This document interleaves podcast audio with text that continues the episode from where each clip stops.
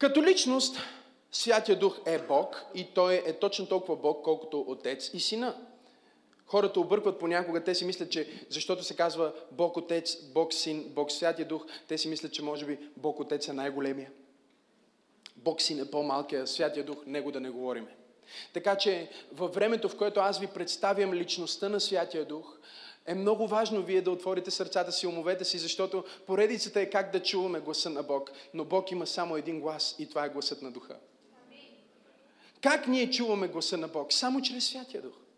Как се спасяваме? Само чрез Святия Дух. Аз бях толкова докоснат да разбера, че на крусейдите на великия евангелизатор Били Греям, който между другото стана 99 години преди броени дни, какво наследство и каква велика история на един проповедник, който всички може да си мечтаем, да приличаме малко повече на него, защото той е повече от проповедник, той е това, което един християнин трябва да бъде по принцип. Но, за съжаление, времето, в което живеем, е толкова лишено от истина, че ние се възхищаваме днес на това, което би трябвало да бъде един нормален християнин. Но когато той говори за Святия Дух, едно от нещата, които казва и толкова ме докосва, е, че на неговите крусейди, когато правят призив за спасение, за да хората да излезнат пред алтара, и в нашите църкви алтара е пред Амвона, защото Амвона е мястото, на което Божието Слово стои, мястото, от което Словото, истината на Бог се проповядва. Когато хората излизат за да се помолят с молитва за покаяние пред алтара, Били Греъм проповядва на английски, много често без преводач, но отпред имат до 26 различни езика, представени в партньори. Един партньор говори руски, друг говори китайски, друг говори испански и всички тези партньори са отпред, за да водят хората, които излизат за покаяние в молитва на спасение на техния майчин език. И често хора, които нямат представа от английски и не говорят английски в служба, те излизат отпред накрая.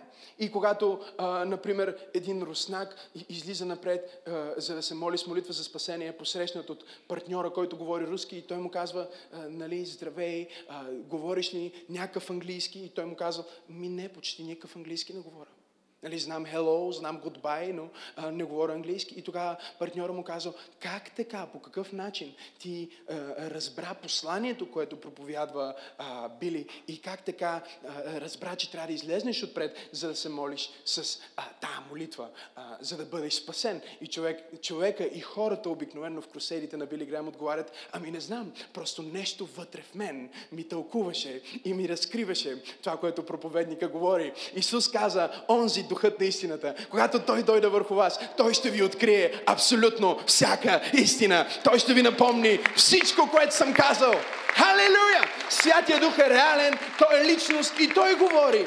И ако ти го преживееш и го опознаеш в думите на Божието Слово и в твоето лично преживяване с Него, твоя християнски живот никога няма да бъде същия. Ние имаме два вида християни дори в Библията – Имаме християните, които вървяха с Господ Исус Христос три години и половина. Колко от вас биха се вълнували три години и половина да живеете с Исус? Три години и половина. Чуйте, три години и половина те ядат с Него. Три години и половина закусват заедно. Те са там с Него, когато Той изцелява болните. Петър беше там, когато Исус хвана мъртвото момиче и каза Талита куми и тя възкръсна от мъртвите.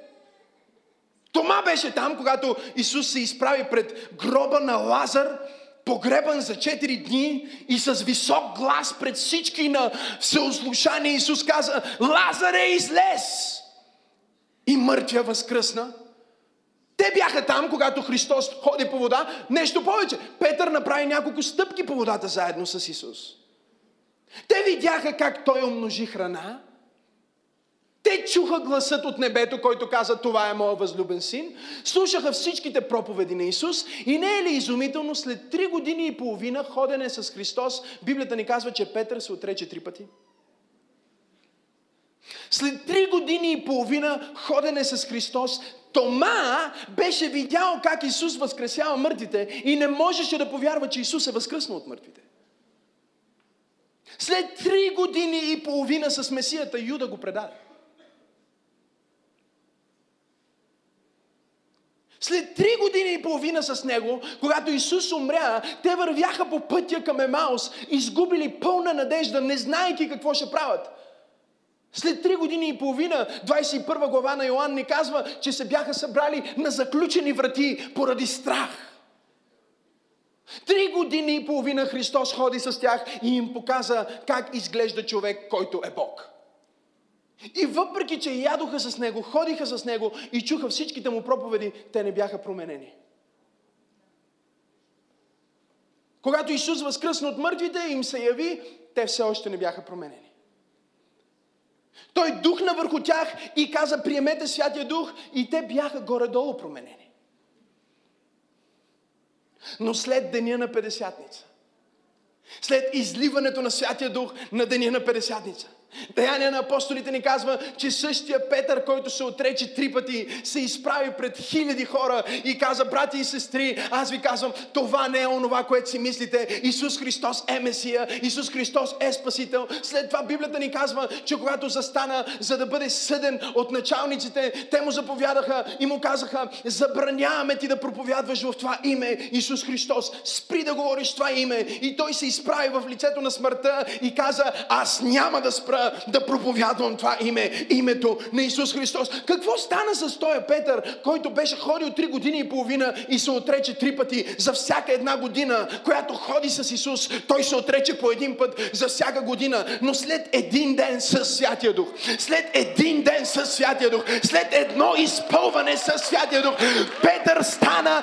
недосегаем. Той стана човек, който няма да спре пред каквото и да е обстоятелство да проповядва и да вярва и да стои за името на Исус. Има ли някой в църква пропущане, който е благодарен на Бога за Святия Дух? Петър стана недосегаем. Той не се отрече пред нищо. Библията ни говори за всичките му преследвания. Никога не се усъмни. Каква е разликата? След това ние четем, че хората, които а, Петър проповядва пред тях, казаха, виждаме, че е прост. Това е което пише в Деяния. Казаха, виждаме, че е прост човек. И е рибар. И думата за прост на гръцки е идиотес. Сега разбирате откъде идва българската дума идиот. А, четете Библията, това е което пише. Хората на власт погледнаха и казаха, виждаме, че той е идиотес. И е обикновен рибар. Но казва, също виждаме, че е бил с Исус. Три години и половина, когато се отрече, хората не можеха да разберат, че е бил с Исус. Но след като Святия Дух дойде в живота му, всички знаеха, че е бил с Исус. Защото Святия Дух в теб е единствения начин Исус да бъде проявен чрез теб. Библията ни казва, Христос в нас, помазанието в нас е надеждата за Божията слава. Може ли да дадем слава на Бога още веднъж в църквата? Вземи 5 секунди пауза от тази проповед, за да му дадеш истинска хвала за Бог, Святия Дух. Бог с нас. О, не просто Бог с нас, Бог в нас. Дай му още 3 секунди истинска слава за това, че Бог живее в теб. Три, две, Халелуя! Бог в нас.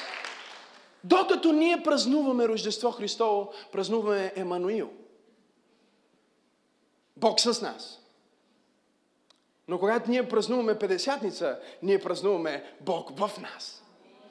Бог вече не е просто до нас. Той не ходи с нас. Той живее в нас. Той ни изпълва отвътре навън. И затова истинската промяна и истинския християнски живот не е мисия невъзможна. Защото дори да е невъзможна за човек, Исус каза, това, което с човек е невъзможно, за Бог всичко е възможно. Нека се поправя с Бог, всичко е възможно. Не с Бог с нас, а с Бог в нас. Святия Дух, който прави Исус реален. Има три атрибута на Святия Дух, които ние трябва напълно да разбираме, за да можем да се насладим на пълнотата на нашия християнски живот. И трите ще ви ги дам с В за да можете по-лесно да си водите записки. Трябва да го класифицираме по някакъв начин, може да кажем трите въта на Святия Дух. Първото нещо е, че Святия Дух е вечен. В една от древните християнски изповеди се казва, че Бог Отец, Син и Святия Дух са единосъщни или от една и съща същност. И са вечни. Казва се, славата им е съвечна. Или те са заедно в вечността. Кажи вече. Ако отворите Библията си заедно с мен в писмото до евреите, 9 глава, бих искал да прочетем един кратък стих от Евреи, 9 глава. Евреи 9 глава, 14 стих казва Колко по-голяма сила ще има тогава кръвта на Христос? Чрез вечния дух. Кой дух? Кой дух? Казва, чрез вечния дух той предложи на Бога себе си, като съвършенна жертва. Неговата кръв ще очисти съвестта ни от делата, водещи до смърт, за да можем да служим на живия Бог. Автора на Евреи прави паралел между жертвите в Стария Завет и свещениците, първосвещениците в Стария Завет и Новия Завет, в който ние се намираме в Исус Христос. И той говори за кръвта на жертвите, които се принасяха в Стария Завет.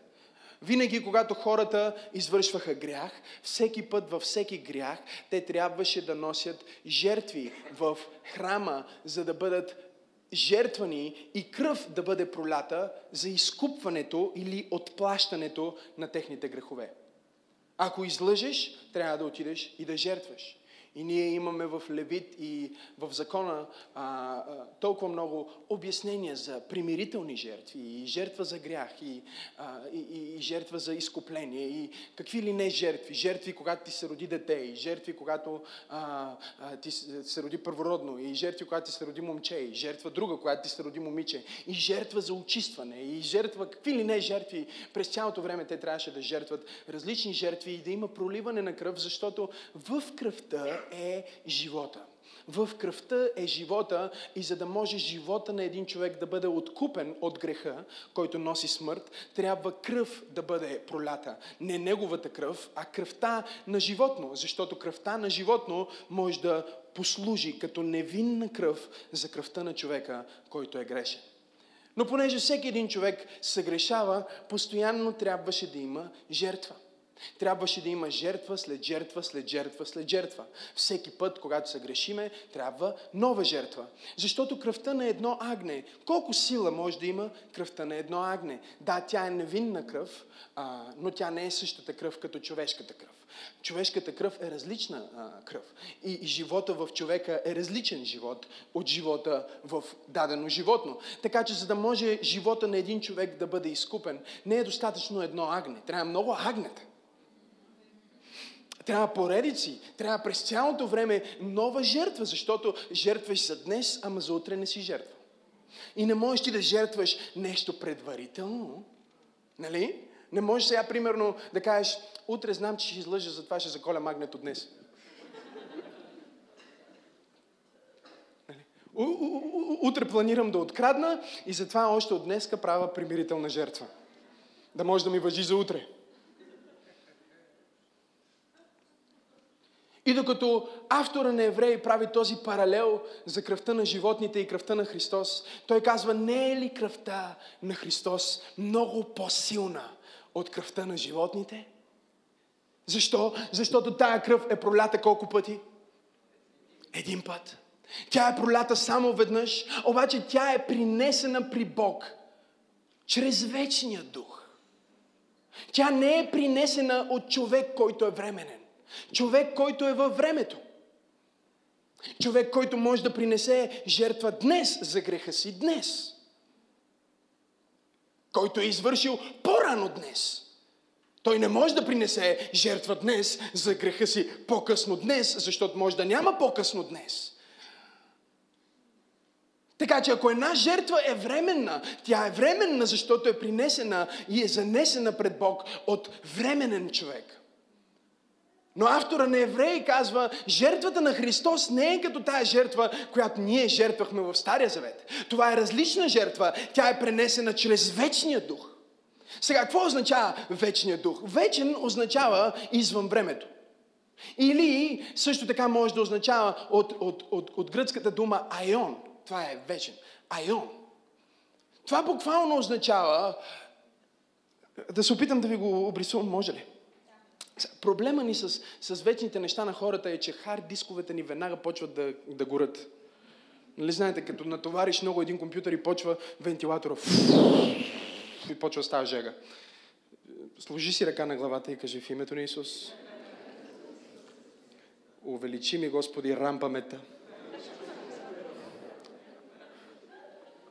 Кажи Revelation памет.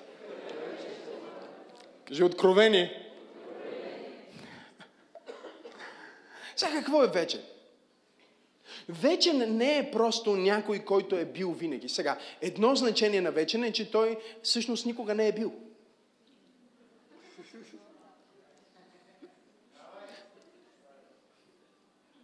Защо да е? Като преди да има време, той е съществувал. От кога е Бог? Кой е, кой е майката на Бог? Баща му? Е? кога започна? Преди колко години се появи? Има една стара християнска песен. Върви така. Древен по дни. Вечно същия си. Колкото и да си древен, ти не се мениш. Сега, от една страна ние го имаме, Бог, който няма понеделник, в него няма, за него няма вторник, за него няма 9 и половина, за него няма 40 минути. Той е отвъд това нещо.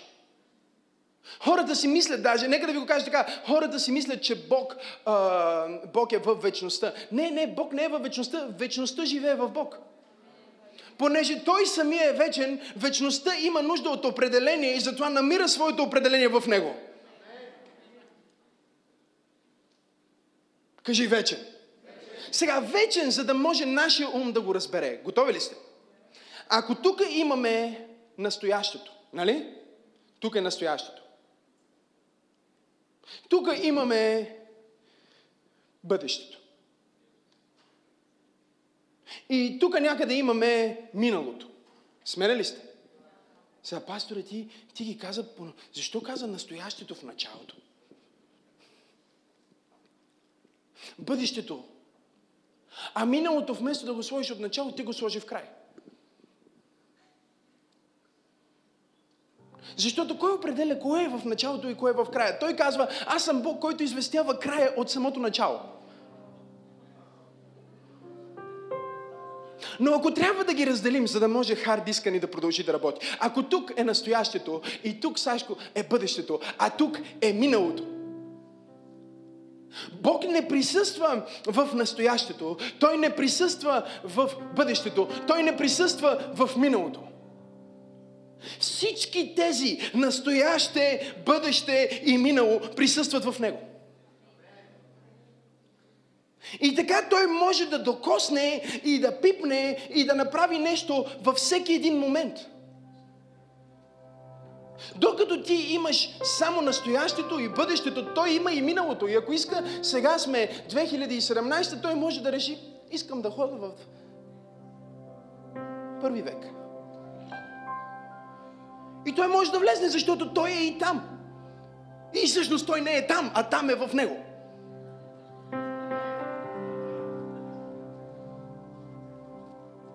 Така че ако трябва тази жертва за твоите грехове и моите грехове да бъде принесена, трябва, трябва да бъде принесена от вечния дух. Какво значи вечния дух? Значи, че в него е и настоящето ти, и бъдещето ти, и миналото ти. И когато той принесе кръвта на Исус за твоя живот, той я принесе за миналите ти грехове, настоящите ти грехове, бъдещите ти грехове, всичко, което някога ще се случи. Исус няма да се върне да умре пак и да пролее своята кръв пак. Той я проля веднъж за винаги, чрез вечния дух. Кажи вече. Кажи Айон. Това означава, че въпреки, че той е отвъд миналото и бъдещето и неговото присъствие обхваща едновременно миналото и настоящето бъдеще. е изумително как Той като вечен се занимава с теб като временен. Изумително е как Той решава да стъпи от вечността във времето и да те посети в тая служба. Изумително е как Той решава, Святия Дух решава, вечният Дух, който принесе кръвта на Исус, за да въжи за вечни върхове. Не да въжи само за един ден, да не трябва да се пожертва пак, да не трябва да се пожертва отново. Един път беше жертвана, чрез вечен Дух, за да може да е вечна жертва. Жертвата винаги е актуална, защото не е принесена от временен, а е принесена от вечен. Въпреки това Исус каза, Той ще бъде с вас и във вас ще бъде и няма да ви остави сираци.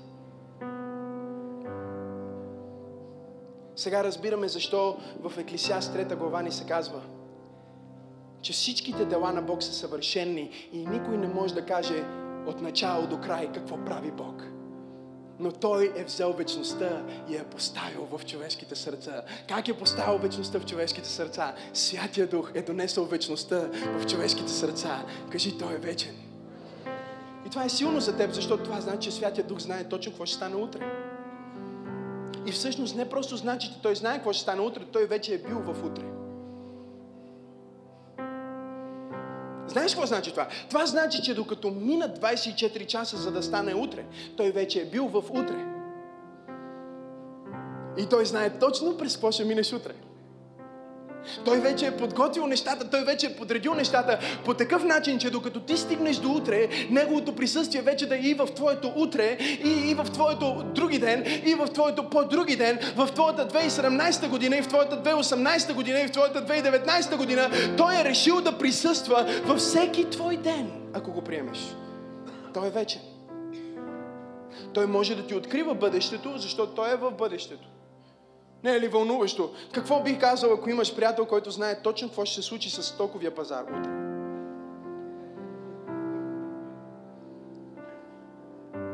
Докато започнах църква пробуждане, заедно с моята съпруга, ние инвестирахме абсолютно всичко, което имахме за царството и за да започнем църквата.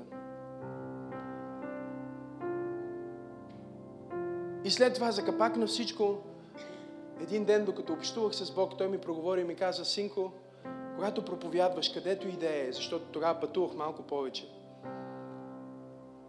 на различни места и когато пътуваш ти дават дарения и а, те почитат с дарове. И Святия Дух ми каза, всички дарове, които получаваш докато пътуваш, няма да ги пипаш. Всички искам да ги отделиш за църквата, която ще започнеш. Аз казах, Боже, в момента с жена ми нямаме никакъв източник на приходи. Това е единственото нещо, което носи някакъв приход към нас. И ти ми казваш да дам и това за започването на църквата. Ние вече сме дали всичко, сега искаш и това. И Святия Дух ми каза да.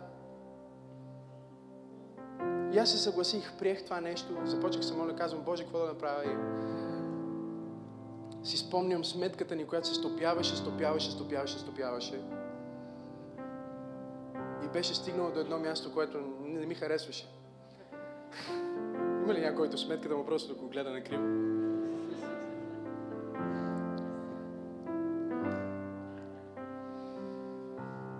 И Святия Дух ми проговори и ми каза, а, инвестирай сега всичко, което имаш в ей това нещо.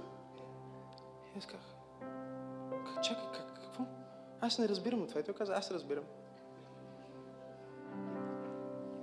Не би ли било изумително да имаш приятел, който знае точно кой ще предаде утре? Той знае бъдещето. Кажи вече. Номер две, запиши си номер две, второто В. Второто В. Аз вече влизам в него. Всезнаещ. Кажи всезнаещ. Вижте какво ни казва 1 Йоан 3 глава 20 стих. Защото ако нашето сърце ни осъжда, Бог е по-голям от сърцата ни. Той знае. Колко знае Той? Какво знае Той? В Матей 10 глава, 30 стих, Исус говори и казва, на вас дори и космите на главата ви са преброени. Знаеш колко е изумително това? Погледни, толкова е изумително, той знае точно колко косми имаш на главата ти. За мен всеки път, като си помисля за това, съм шокиран. И сега, някой казва, еми, то ако съм плешив, то не е толкова трудно. Но...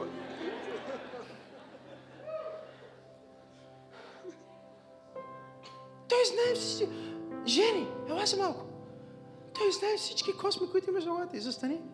Застани тук, гледай към хората. Всички косми от ръста ти главица. Колко са? Само той знае. Ти не знаеш. Аз не знам. Някой от вас случайно да знае колко си мъже. Готови ли сте за най-великото откровение? В гръцкия не се казва, че са преброени, а се казва жени, че са номерирани. Номерирани. Знаеш какво значи номерирани? Че всеки един от тях си има номерче. И той знае всяко, всеки косъм си има своето име и си има своята номер. И в момента, в който един от тях падне, и Бог казва, 100 783 и 45 тук що падна.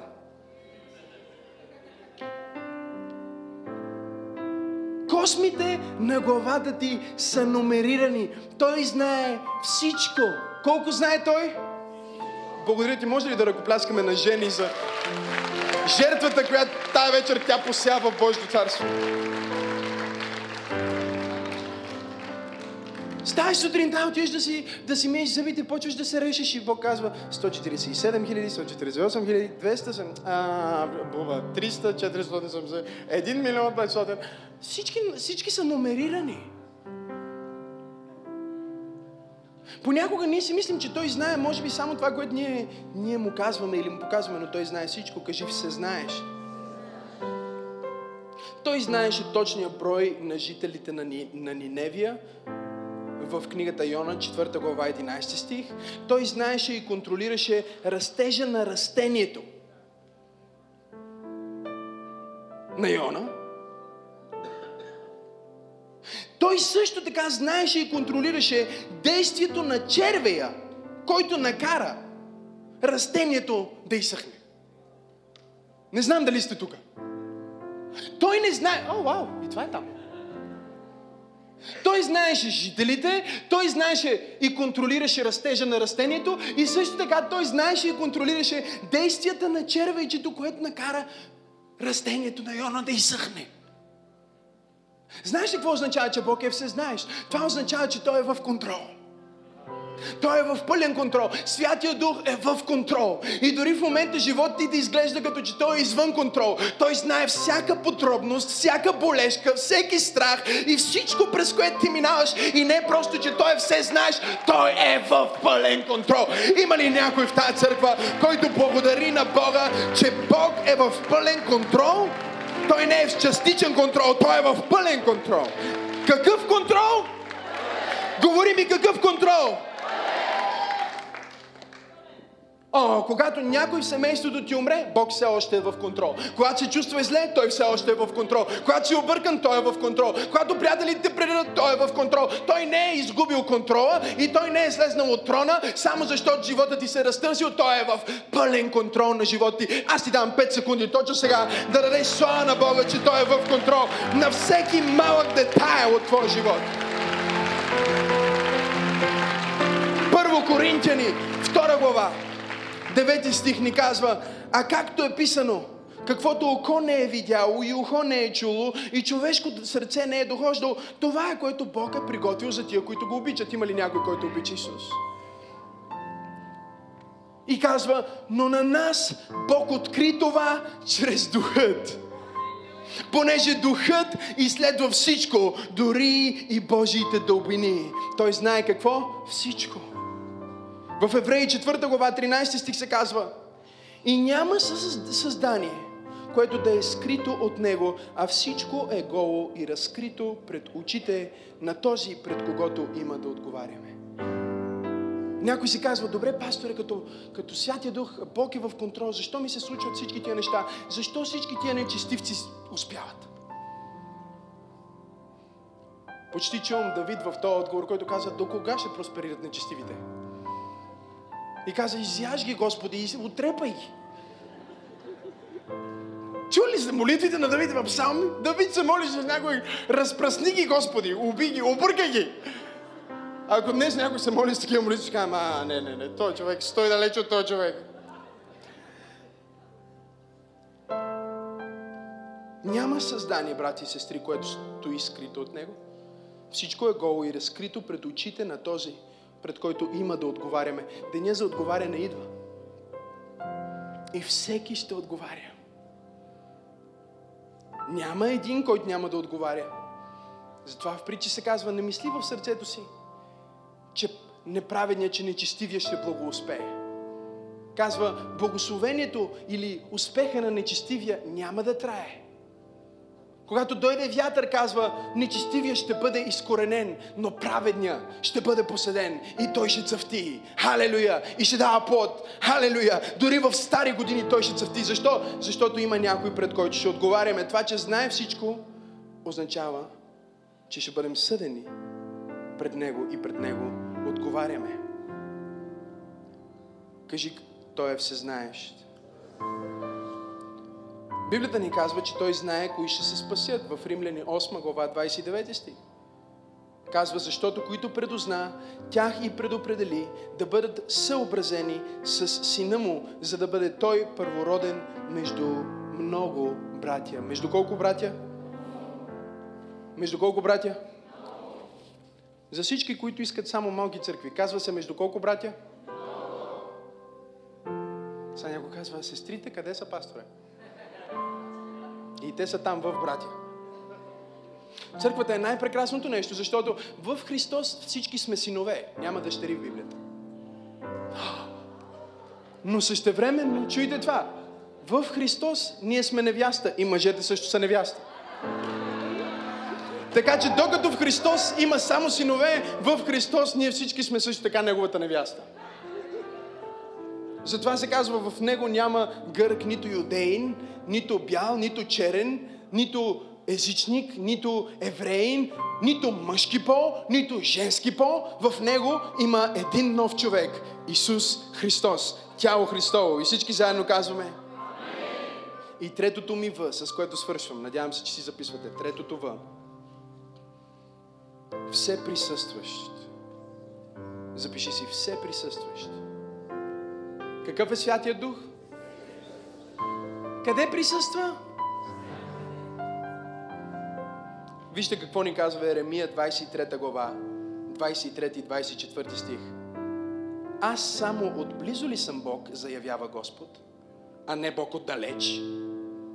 Може ли да се скрие някой на тайно място и аз да не го видя, заявява Господа? Не изпълвам ли аз и небесата, и земята, заявява Господа? Чакай малко сега. Как е възможно, пасторе, ти установи, ти установи, пасторе, че имаме от една страна Отец, който е на престол. Нали така? Имаме Исус Христос, който е къде? От дясната страна на Неговия престол. Така че ако Отец е на Неговия престол и Исус Христос е от дясно, тогава как така Бог е и близо и далеч и Той изпълва цялото небе и присъства навсякъде? Псалм 139 ни дава отговора. Присъствието му е духът. И духът му е присъствието му. Псалм 139, седми стих казва, къде да отида от Твоя дух? Когато говорим за Божието все присъствие, ние не говорим просто за Отец или Сина, ние говорим специфично за Святия Дух. Вижте какво казва Давид. Той казва, къде да отида от Твоя дух или от присъствието Ти? Къде да избягам? Ако възляза на небето, ти си там. Ако си постеля в ада, в Шеол, и там си ти. Ако взема крилете на зората и се заселя в най-далечните краища на морето, и там ще ме води ръката ти. Твоята десница ще ме държи. Святия Дух има десница. Ако река, поне тъмнината ще ме покрие. И светлина около мен ще стане на нощ. Той самата тъмнина не укрива нищо от тебе. И нощта свети като ден за тебе. тъмнината е като светлината. Какъв е Святия Дух? Той е все присъстващ. Все присъстващ означава, че Той присъства навсякъде по всяко време. Помислете си за това. Искам си помислите за това. Той е все знаещ и за това Той знае мислите на всеки един от вас в момента в цялата зала. Той е все знаещ и затова знае мислите, отново ще го кажа, на всеки един от вас в тази зала. Е, защо го повтаряш? Чул го. Виждаш ли, знае мислите ти? Той знае мислите на всеки един човек в тази зала. Понеже обаче е все присъстваш краси, той не знае само мислите на всеки човек в тази зала. Той знае мислите на 7 милиарда човека, които са на тази земя. Осъзнаваш ли, че Святия Дух, който живее в теб, знае точно какво си мислят 7 милиарда?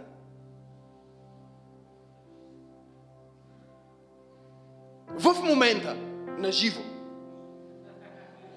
Той знае мислите и чува молитвите на 7 милиарда. Той чува детенцето в Африка, което плаче за вода и майката, която тук що е пометнала в Аризона. Той знае за циганчето на спирката на 11-ката, който се чуди как да се прибере до вкъщи. И той знае и точно за твоята мисъл, точно сега. Понеже той е все знаеш, той знае мислите на цялото човечество, понеже е все, понеже е все прис... Е, знае всички мисли, понеже е все присъстващ, той знае на цялото човечество и не само, че знае какво се случва с човечеството, той знае какво се случва на Марс, знае какво се случва на Луната, знае какво се случва в нашата галактика, в другата галактика и колкото и безброй галактики да има там, няма нужда да се тревожите за марсианци, извънземни и такива неща, защото дори да ги има, той ги знае. Нека да не ги знае. Той знае всичко и го знае навсякъде, обаче нещо повече. Понеже той е всезнаеш, той знае всичко. Понеже е все присъстваш, знае за всички мислите ни. И понеже е вечен, той знае всяка мисъл, която е била на тази земя и всяка мисъл, която някога ще бъде помислена.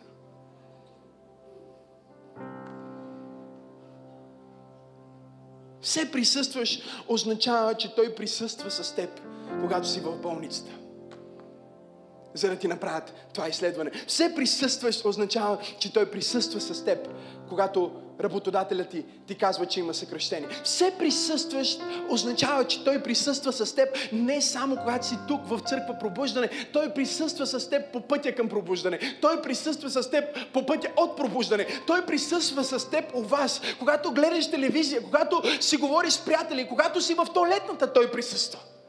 Давид каза дори да отида в ада, ти си там. Ада, брати и сестри, означава тотално отделяне от Божието присъствие. И въпреки това Давид казва, еми няма как да бъде напълно отделен. Той ме знае къде съм. И ако реша да избягам с джет, нали, зората, днес има по-съвременни неща, Давид, а, с джет, до най-далечната точка, Фиджи. Аз, ако, избягам в Фиджи, познай какво? Докато аз пътувам, той ще е в самолета и като кацна, той ще бъде там. На Arrivals.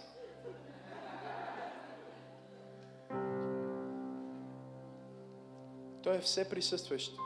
Означава, че е важно като християни да са обучени, когато го усещаме и когато не го усещаме. Да имаме откровение, което произвежда знание и произвежда твърда увереност че Той присъства и в тази глава на моя живот. Той е вечен, Той е всезнаещ, Той е все присъстващ. Това означава, че Той присъства в най-болезнените ти моменти и Той присъства в най-славните ти моменти. И няма да има ден от твоя живот, няма да има миг от твоята съдба, няма да има час от един ден и секунда от един час, в която Святия Дух да не присъства там, където си. Може ли да дадем слава на Бога за това, че Той присъства? Халелуя! О, искам да му дадеш истинска слава тази вечер. Слава, като че вярваш, че присъства дори в този ден и дори в тая област на живота ти.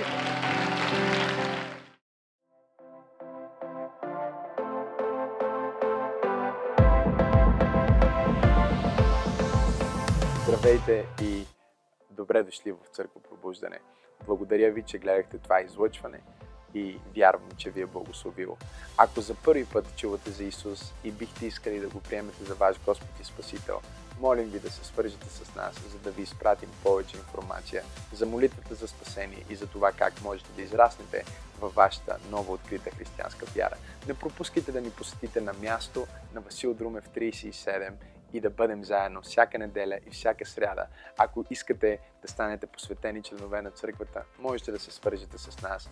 Ние ще бъдем толкова щастливи, вие да станете част от нашето духовно семейство. Исус ви обича и ние ви обичаме и сме тук за вас. Ако искате да дарите и да изпратите вашето дарение или десятък към църквата, можете да го направите, като просто отидете на awakening.bg и последвате линка за дарение. Благославям ви и се радвам толкова много, че бяхме заедно днес. Ще очаквам да ви видя следващия път по същото време на същото място. Бог да ви благослови.